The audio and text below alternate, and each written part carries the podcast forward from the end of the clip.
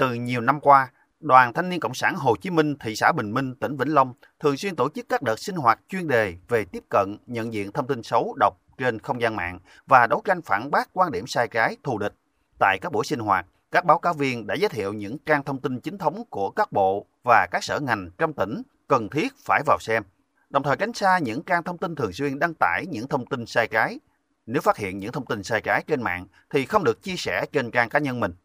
Hoạt động ngoại khóa được tổ chức dưới hình thức phân công các nhóm học viên của lớp tự thảo luận, đưa ra ý tưởng về việc xây dựng fanpage và thuyết trình về kế hoạch quản trị, định hướng phát triển.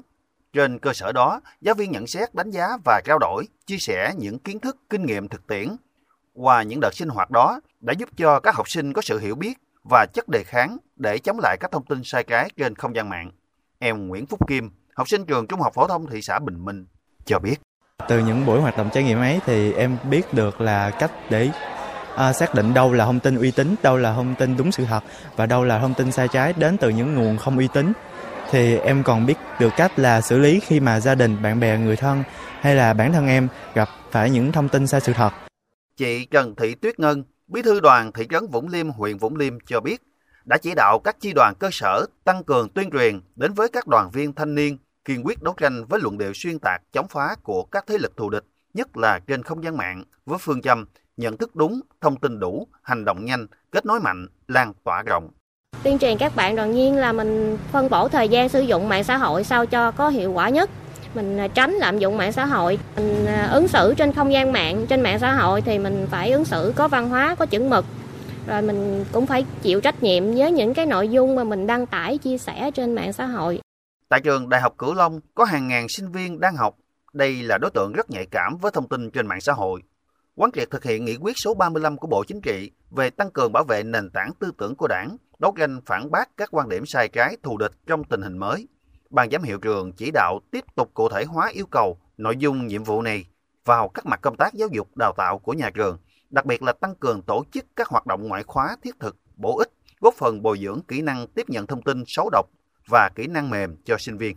Chị Thái Thị Hiền, Bí thư đoàn trường Đại học Cửu Long cho biết thêm. Trong thời gian qua, à, đã tổ chức nhiều cái chương trình hoạt động cũng như là xây dựng các mô hình để à, phản bác à, những quan điểm sai trái thù địch trên không gian mạng để nhằm bảo vệ nền tảng chính trị tư tưởng của đảng tổ chức các cái hội nghị, các chương trình để tập huấn các bạn báo cáo viên ở ờ, các cấp độ liên chi chi ờ, đoàn ờ, tuyên truyền viên để các bạn về tuyên truyền lại cho đơn vị của mình về các công cuộc đấu tranh phòng chống, xây dựng thiết kế các thông tin truyền thông để đăng tải các trang mạng xã hội của trường để nhằm phản bác trên không gian mạng tuyên truyền cho các bạn về luật an ninh mạng để các bạn còn các nguồn tin chính thống, chia sẻ cũng như là phản bác các nguồn tin luận điệu xuyên tạc anh Trần Công Khanh, Bí thư tỉnh đoàn Vĩnh Long cho biết, để tham gia bảo vệ nền tảng tư tưởng của đảng, hiện các cấp bộ đoàn đã thành lập 17 câu lạc bộ lý luận trẻ, xây dựng được 283 báo cáo viên các cấp và hơn 200 cộng tác viên dư luận xã hội. Bên cạnh đó, cũng đã thành lập và duy trì có hiệu quả trang fanpage Cổng thông tin tỉnh đoàn Vĩnh Long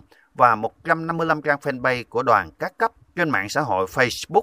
nhằm kịp thời định hướng tuyên truyền, đăng tải các nội dung tuyên truyền phổ biến chủ trương đường lối của đảng, chính sách pháp luật của nhà nước. Các hoạt động này đã giúp cho các đoàn viên thanh niên, đặc biệt là học sinh, sinh viên, có đủ kiến thức cơ bản để tham gia bảo vệ nền tảng tư tưởng của đảng trong tình hình mới. Anh Trần Công Khanh cho biết thêm. Tiếp tục đẩy mạnh quán triệt giáo dục cho cán bộ, đoàn viên, tuyên truyền cho thanh niên nâng cao về cái nhận thức về phương pháp luận khoa học, không ngừng à, đổi mới về phương thức và nâng cao hiệu quả tuyên truyền giáo dục, nâng cao nhận thức lý tưởng cách mạng cho cán bộ, đoàn viên thanh niên bằng các cái phương pháp cũng như hình thức sinh động phù hợp với xu thế để cùng hưởng ứng tham gia. Tiếp tục là phát huy cái hiệu quả của các cái câu lạc bộ lý luận trẻ của tỉnh cũng như huyện rồi cái tổ nắm bắt dư luận diễn biến tư tưởng trong cái đoàn viên thanh niên rồi lực lượng ờ, tuyên truyền viên rồi báo cáo viên trong việc ờ, nhận diện đấu tranh phản bác các quan điểm sai trái của các thế lực thù địch không thể phủ nhận, mạng xã hội là một thành tựu khoa học công nghệ của nhân loại,